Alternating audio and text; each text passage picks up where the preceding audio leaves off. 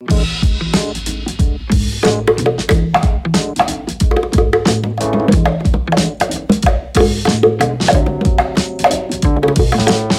I'm Ryan Jennings, and this is a Kiwi original. Today on the show, I'm joined by Phill Jones, who has been hand making cajon box drums from his workshop in Hastings since 2009. These are a super cool bit of kit, and in the chat, we discuss the hand making process, but also what inspires Phill to make this uniquely Peruvian instrument in New Zealand. People love the sound of Phill's drums. They've been used by bands across New Zealand and even in the New Zealand Symphony Orchestra. But for me personally, I like bringing them out after the barbecue when the fire's on and you've got your friends around and you're having a sing along and you can have a tap along. It adds something to that party, and that's probably the reason you should listen to this and maybe even get one for your home. So let's take a listen. What is the instrument we're talking about? Because this isn't something that's kind of easily understood like a guitar is, um, unless you're in you know, the music scene. So, what are the, the instruments? So, this instrument I've been building for the last 12 years now is called a cajon. It's a box drum. It's a, it's a drum that uh, many people would have seen uh, on stage, but maybe they didn't realize how much sound was really coming from it or how it really worked and what it was called. And uh, so basically, it's a box. Uh, the player will be sitting on it and bending down and hitting it, maybe spinning it around, hitting other parts. And it sounds a bit like a drum kit. It's like a drum kit in a box. Uh, it's a traditional Peruvian instrument, actually, from South America. And it's been modified over the years uh, by by uh, flamenco uh, musicians and instrument makers. And uh, I build them here in New Zealand, and I've modified them in my own way and worked out how I like to make them and how I like them to sound. And uh, yeah, I think uh, they're very versatile, very interesting, and a good way to get into music, especially if you love tapping on things, tapping on your legs, tapping on the table yeah, you can transfer that onto this instrument quite easily. I like what you said there with it being a, a drum in a box, because the a drum kit is a whole lot to shift between bars, clubs, or even homes. Whereas, you know, one of these you could take with you to, mm. you know, a friend's house and, and just jam with it. Yeah. Is that one of the, the uses, or is it more for the professional? Oh no, it's for it's for everyone really, and that's how I've I've really marketed this instrument. I'm a musician myself. I wanted to build a really really good version of this instrument. I didn't want to to to to compromise, even though I knew that the the market here didn't didn't really know what this instrument was. I I wanted to feel like I was making a really really good cajon, and. Uh, it doesn't matter to me whether someone is buying it that is this is their first instrument or whether they know exactly what a cajon is and they've owned five of them and now they want a better one. You know, for me that's actually the same product for me. And I've managed to squish all that into one product, which I think is it makes me really happy to do that. So when someone's buying uh, my, my basic version, it's it's actually the same sounds, the same drum, almost the same materials as my top model. And so, yeah, like when you say drum kit in a box, a drum kit uh, has lots of different components. It's quite large, it takes up a lot of space, it makes a lot of noise. People are living in smaller and smaller uh, apartments and, and houses, and uh, they also don't want to have that, that cost of like, you know, if I buy this for my um, for my child or for for my hobby, uh, am I even going to like this? And uh, is it going to be too loud? And and you know, uh, so so I, I, I sell a lot of these to people who are interested in drumming, but are a bit afraid to buy a whole drum kit. I can see why that would be. Um, my parents were uh, good enough to me to um, buy me part of a drum kit when I wanted one as a teenager. And then I sold it about 18 months later and uh, actually wanted one again. And they said, no, we, we are not, we're not going to get you another one. Yeah. Um, and it wasn't until uh, I was at a friend's Christmas do um, where I saw one of these cajons um, and played on one, and, and we were all sitting out on a, a, deck, and the, the sun's going down. We didn't have to go to a jam room or anything. There was someone on a guitar, um, someone leading the singing of the group, and then the cajons kept the beat, and we were all just still around the table. Mm. Um, have you? Is that something that um, would be quite common? Yeah, I think so. I mean, I, I, I tell that to people who are I meet at markets and I can see they really enjoy it. And, I, and, and they think, they, they start trying to justify it out loud. Can I? And, and then uh, their partner will say something like, you know, when we have a barbecue and, you know, it's out on the deck and someone's sitting on it and, you know, Bob's got the guitar and, and Sandra's wants to sing a song and, you know, it's just there. And actually, you, you're already sitting on it because it's a seat, you know. So it's in the corner of the lounge it's not away in the cupboard.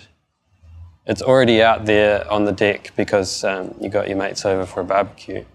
You know what I mean? It's it's good to have instruments out and ready to go. And and like you said, it's not too loud.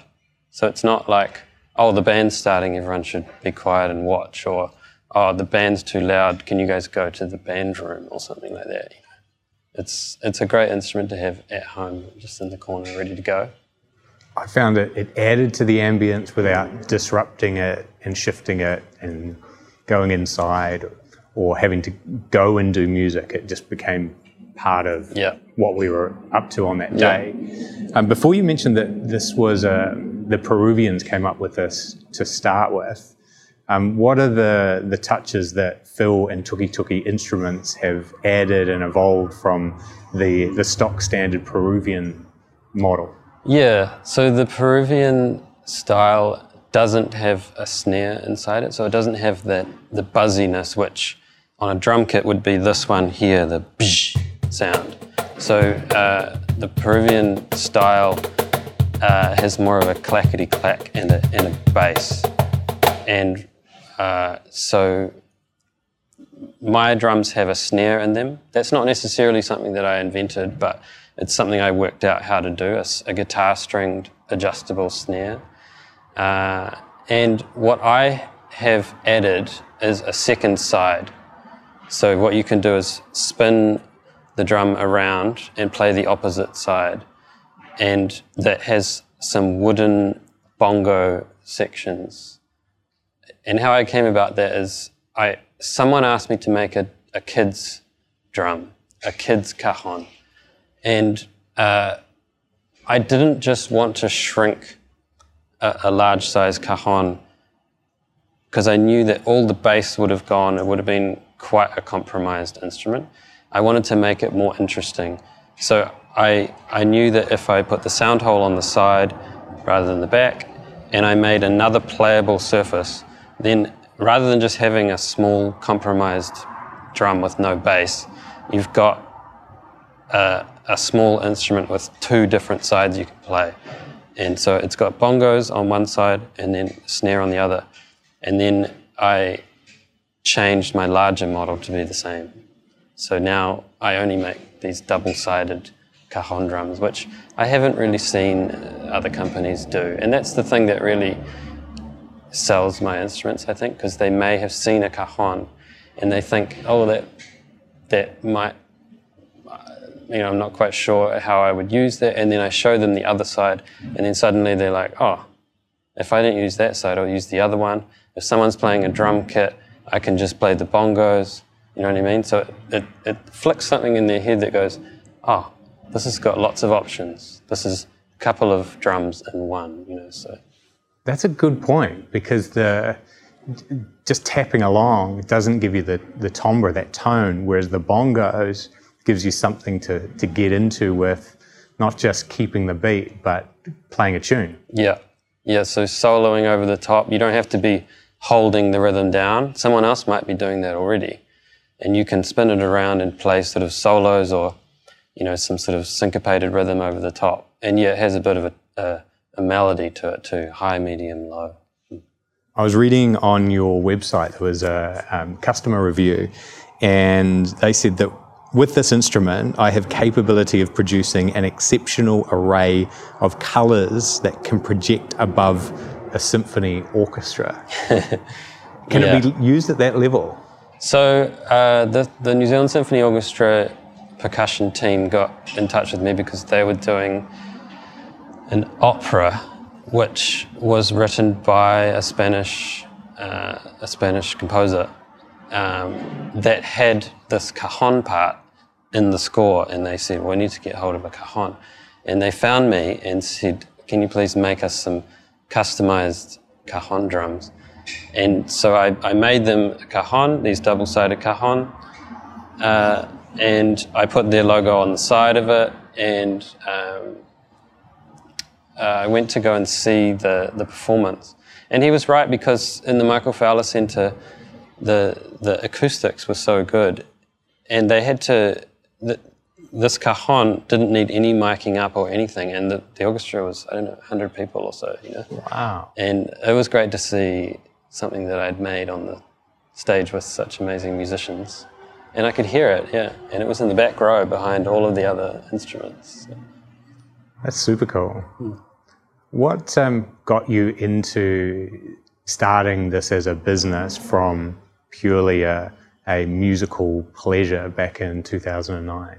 It really just grew organically. I, I was just doing what made me feel good at the time, honestly. I, I was having a bit of a hard time in life, and I was, I just uh, needed to get up every day and decide uh, what would get me out of bed, what would get me motivated, and not to think, where is this going? You know, because then my brain might start saying, wow, this is a waste of time, you know? So I just was like, I need to get to my grandfather's workshop and I need to build some instruments. You know, I, I was making flutes, I was making, I was making other things, and I, I wanted to make a guitar. Proved to be a far too difficult for me. So I started making these drums, and initially they were not very good, so that uh, challenged me to make a better one.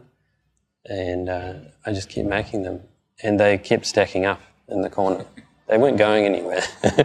I was I don't even know I was telling many people that I was doing it. Uh, but just the challenge of making an instrument sing, that's the thing. Because I'm a musician, I know when an instrument is is really shining, and that was what I was seeking for. And so I just had to keep going until I got somewhere near that, you know. So initially, it was for your own benefit, your own mental health, and mm. to feel like you were creating something or doing something that mm. at least made the most of that one day. Yeah. And then over time, as these boxes are stacking up, you're getting better and better at the making process around the cajon, but also the, the other instruments that you're, you're making. At what point did someone say, hey Phill, can I give you some money and, and buy one of these off you? Mm. Yeah, well, that, that happened probably about six months to a year after I made the first drum. So I'd probably made about I mean, 50 or 100 prototypes and then pulled them apart and made more. And I'd probably made about, I probably finished about, yeah, 15 or 20 completed drums. And I'd given them away or like whatever to family and friends. And one of my friends said, Can you make me a, a particularly nice one? And you know, I'll pay you a little bit of money. And uh, that was that was a big change for me because I guess I'm, it, it, it, sort of triggered that perfectionist side. So I, someone's wanting to pay me money and I feel responsible now for producing something uh, valuable. What if it falls apart? What if it, you know what I mean? Uh, it's, it's almost like that. Um, it's almost like, uh, yeah, I need to guarantee it. I didn't, I didn't have, I don't think I had my business name at that time or even the symbol that I, my, you know, my logo. But uh, yeah, I started selling them to friends, and then another friend I had said, put them on Trade Me, and you should charge this much. And you know that that was a big challenge to to start charging people, and then start charging people I didn't even know. Yeah, and then I realized that I'm, I've kind of got a little business going on here.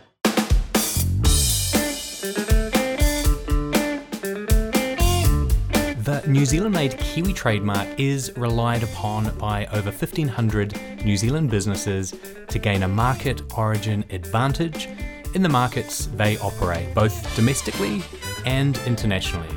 Check to see if the good service or software that you make is eligible at buynz.org.nz.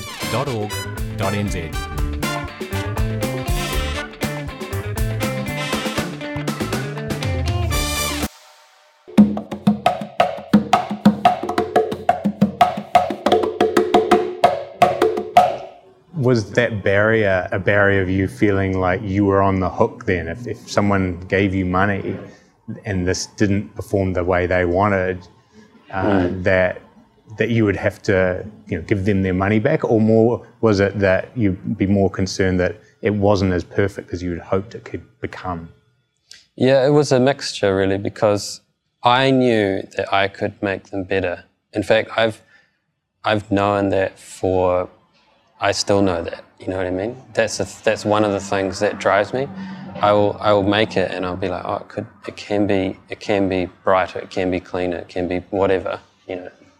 And uh, especially in those early years, I knew what I was aiming for, um, and people, uh, and, and also that yeah that responsibility of is the customer going to be happy with it? Are they? And people, my friends would always tell me like they don't know what you're aiming for. You know, so just be confident in what you've made so far. You know, put a fair price on it, and and they were right. Like every customer was happy with what they got, and no one was saying, "Hey, this one doesn't sound professional enough" or something. You know, it was just it was it was me that had the the I was building this sort of connoisseur knowledge of this instrument, and customers didn't really have that ability of uh, that sort of fussiness that I had. You know what I mean? Which is always that balancing act between uh, pushing forward and making something even better, and uh, understanding what's enough for the for the use of your customers. Uh, what were the reviews like on Trade Me of those first few? Oh, I can't really remember. I didn't. I didn't have a lot of unhappy customers. If I had an unhappy customer, that would it would feel quite personal, you know, because uh, yeah, I felt like, hey, I I didn't want to go into business like this. I was just doing my hobby. You know, that's how it felt when I would get something like that. Um, but you know, people were really, really stoked to have discovered this instrument, this this box drum that can be played in so many different different situations, you know. Uh, so that encouraged me to just keep making them, really, and keep learning. And the business was funding my research to make them better. So my business was always like, um, almost like uh, making my business my learning center, like my re- funding my own individual research into my my interest you know. And then when did you put the, the Tukituki instruments name and, and wrap around it? Yeah, I think what happened there was um, when one of my friends said, "Look, you've got to get a business card," you know, and then I and then I realized to have a business card, I have to have a logo and a name and like a font and all this kind of stuff. Um, and and she said, "Well, you've already got that. And I realized that I'd been cutting this shape in the side of the drums ever since, uh, you know, the first, well, probably the third or fourth drum, you know. And it was because I, I know I needed a sound hole, but it doesn't need to be that shape. It could be a square, it could be a thumbs up, it could be whatever. It just needs to be a, about this size because of the acoustics of the instrument. So I started playing with, oh, let's, I'll put a wave in the middle of this circle. You know, I'll cut it with a jigsaw. And then I thought, oh, well, I'm not really a surfer. so I'll put like a koru or something in there. And I did that and it looked a bit like a dinosaur head, like this. I was like, that looks silly. So, so then I inverted it so that the hole was the koru, not, not a hole around the koru, but the koru was the hole. And then uh, because of the tools I was using, I needed to give it a, a sort of a rounded edge in one of the corners. I couldn't make a right angle with a router. So I had to continue this, this side here because of the tool and make it uh, be able to be cut in, in one sweep. So that's how that shape came about. And I, I, I'm glad that I had come up with a logo that way rather than sitting down scratching my head going, okay, so maybe it should be a drum with like, you know, someone or someone's hand on the drum. You know, I'm, I'm, I'm glad that I came up with that process organically. Just I need a, I need a sound hole. I've got this tool. What sort of shape can I cut with this tool? I think it's that um, that word organic, and uh, it's enabled you to iterate on something that truly is embedded with the product, the cajon, uh, in that it's something that actually serves a purpose. Like without getting that hole right, mm. it, there's no sound, or there yeah. is an inferior sound which speaks to the, the quality of what you're producing. Mm. And a logo is, is just a logo, whereas the brand should speak to a deeper meaning. And what you just explained there is why you don't have a logo, you have a brand. Mm. Yeah. Well, I love it when yeah, I love it how it serves a purpose. It's a it, it needs a hole. The hole is a shape. Why can't that shape be my shape? You know. Uh, you know that feels like efficiency to me. so you then got the logo. It's the what the mid 2010s around that time or early 2012, uh, 2013. Yeah. So the the business card incident probably was about uh, 2000. 11 or 12 or so, yeah. So you're selling the cajons, you've got a couple of retailers then set up. When did you start thinking maybe it's time to add a product to the cajons and sell more than one? Uh, so yeah, I had I had my my main cajon design, which was the large the large one. Somebody asked me, "When to make a small one?" That was quite difficult because I knew that I couldn't, that the economics of it had to work different because I'm still using the same materials. I just, I'm making a smaller one, charging less. How do I make this design like economic for everybody, for the person who's buying it, for me making it? So designing that, that smaller version was quite interesting and that actually changed, as I said, the other designs as well because of what I found. And then I decided that uh, I always wanted to, as I said, make a guitar. That's how, that was like my, my dream when I started making instruments again. Uh, and that I decided, oh, that's way too hard. And so more recently, I've decided to, to learn how to make other types of instruments. Uh, so I've built a, a few stringed instruments. I, I build some sort of drone harp things for music therapy. Wow. They're sort of uh, a box uh, that you can have on your lap or you can rest it on the ground or actually on top of somebody who's lying down.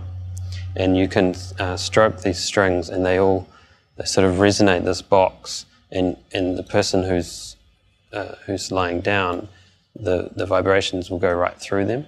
Ah. And so this is a music therapy instrument that uh, I've been commissioned to make um, by a few different music therapists and sound sound therapists.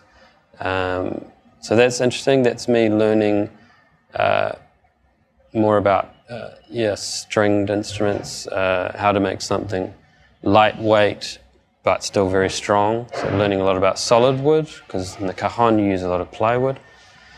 Uh, I also build um, marimbas, which are kind of like large the xylophone. Oh, the tapping ones. Yeah, so you've got keys, wooden keys, uh, and there's a big sort of resonating chamber, and uh, long keys all the way down to short, and these are these are made of wood. And you have your beaters, and these are used in schools quite a lot, music education. Um, so you can get three kids along this, this one instrument and they'll all be playing a part. Someone down here will be playing dum dum dum dum dum dum dum. Person in the middle will be going Someone in the top's going dum dum dum dum dum dum dum whatever. And all together that's they have these marimba bands in schools around New Zealand. So these new instruments are actually enabling you to, to move into different areas away from purely entertainment into music therapy, the, the therapeutics, the healing side of, of music, and the education side around you know, how to play musical instruments for kids.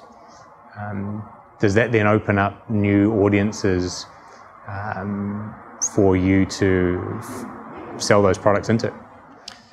Yeah, it does. Um, I've found that I'm just I'm just one person, and I can't do all these things. So um,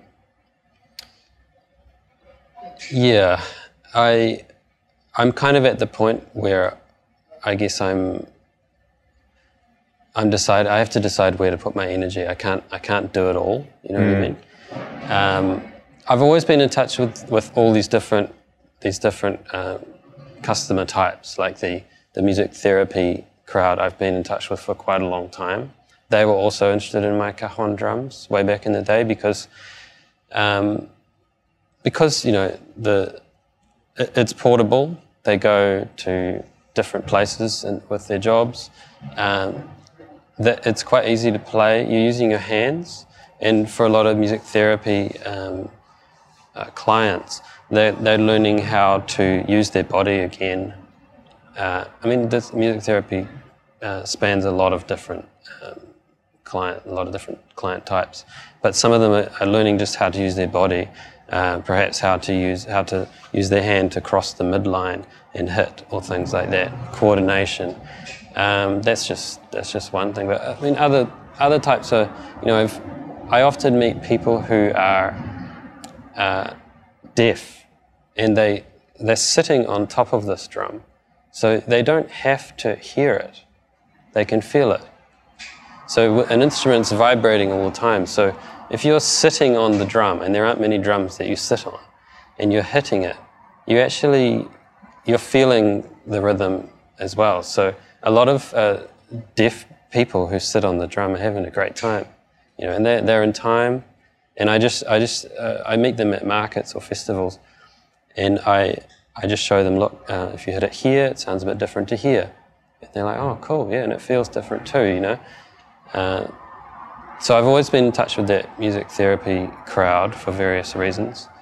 And they just approached me and said, Well, you make these, could you also make these? You know, and I just sort of jumped at the chance to learn something new. Um, yeah. So where's next for we're at the start of 2021 at the moment. 2020 was a, an unusual year for for all of us. Uh, what have you learned from last year and what's your plans for Tukituki instruments for this year? Well, uh, yeah, my plan is actually to um, try and uh, bring a story back into my business and find what what really like like I said I started off uh, um, being motivated by what gets me up in the morning and so I need to I need to think and do like a brainstorm about okay, what gets me up in the morning now? You know, is it um, well? I think what it is at the moment is uh, I enjoy making instruments that have a story, and I've started collecting materials that have a story. So. Uh, uh, timber from our from the local um, local trees or local sources. And if I can make instruments out of them, I would like to hold like a, a an exhibition to show people around here, hey, these are some things that I've made with trees or with uh, salvage materials or something like that. So that's just something for me really that's like um, I, I, want to tell stories more, you know. And if I'm building uh, my regular cajon drums as well, then again, that's my business sort of funding my, my interests. So it's kind of like I've created a little education center for myself, you know, and if people are still happy to buy what I, what I create, then I can use uh, the profits to, to um, research, buy books and do courses and, and things like that so that I can keep learning uh, what I'm interested in and then that will change what I make and I can deliver that to the customers. Do you know what I mean?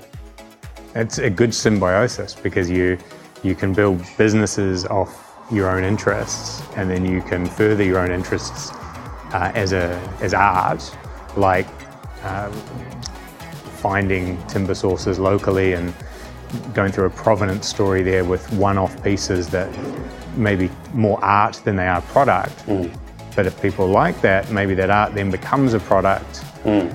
and then it grows and you've got some new skills and move yep. on to the next art piece or project that may or not may not become um, a product. Is that have I summed that up correctly? Yeah, I mean I'm still trying to work it out, but I think it's something like that. Yeah, uh, I think if I if I delve a little bit into the art world, I might gather some inspiration and some new ideas and that can then uh, that can then transform through Tukituki instruments, and and then it, it can change my products maybe hopefully for the good.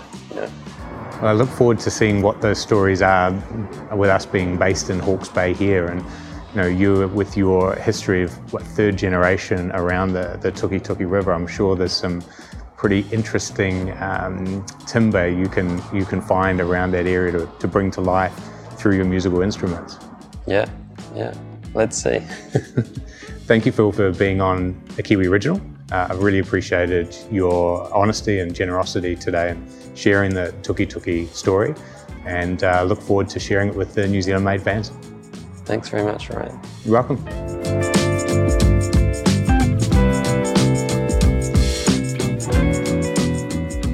That's it for another episode of a Kiwi Original. Remember to subscribe on the podcast or on YouTube to receive the next episode. If you got value from this episode, please share it with someone you think could benefit. See you next time.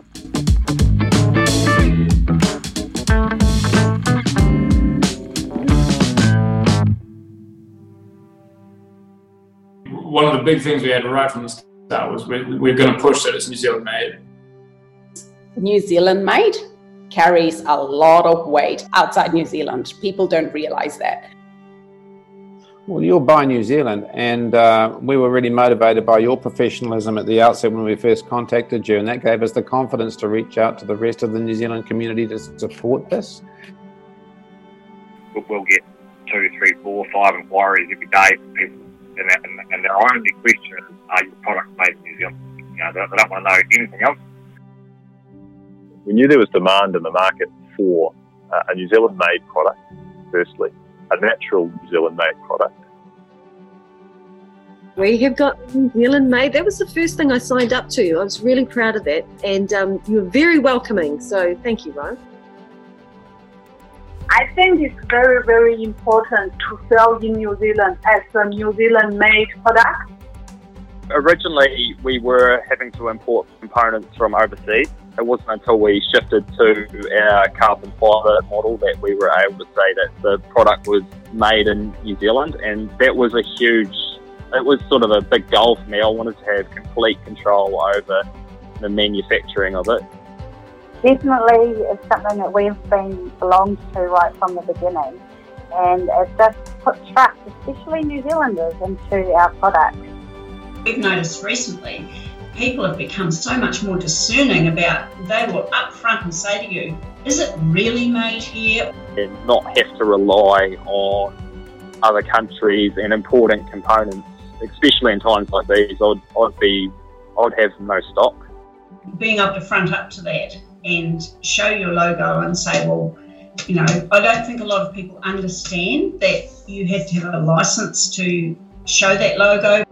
We have also New Zealand made on some of our other brands selling over overseas, and it's something that people are looking for. The little triangle has been a part of our brand for a long time. Is that a, an investment or is it a cost? You know, can we can we spend it given what's going on? Uh, no, it's actually good value for us. You know, we, we are a Kiwi company. We are proudly Kiwi. Had an, instantly had a, a fruitful conversation without any dancing around or holding back or everything came out and that was that was part of the, why it was so invaluable and so the best way to do that is to, to join the Buy New Zealand Made campaign right so I, as you will see on any of my social media stuff, well, you know, I put the Buy New Zealand Made logo. I pass on everything I can pass it on. But just being able to prove to people that it is New Zealand made and that we've got a story, it's great. You know, pretty proud to be able to do that.